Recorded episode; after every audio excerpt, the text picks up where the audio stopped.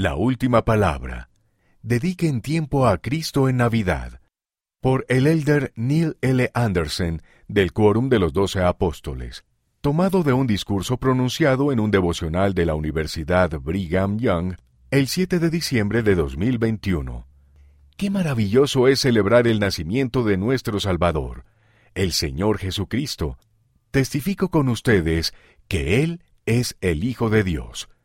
Seamos siempre valientes en la sencilla fe de que Él es quien afirmamos que es, el Creador, el tan esperado Mesías, el Príncipe de paz, el Rey de Reyes, nuestro Salvador y nuestro Redentor.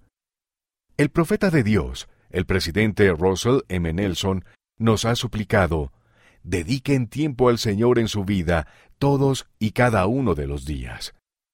Dedicamos tiempo al Señor todos y cada uno de los días al hacer que la oración sea parte de cada día.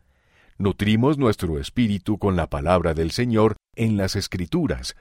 Encontramos más tiempo para ir al Santo Templo. Preparémonos cada día para que el Señor nos guíe para ayudar a los que necesitan nuestra atención y nuestro amor. La época navideña es maravillosa para consolidar esos hábitos en nuestra vida.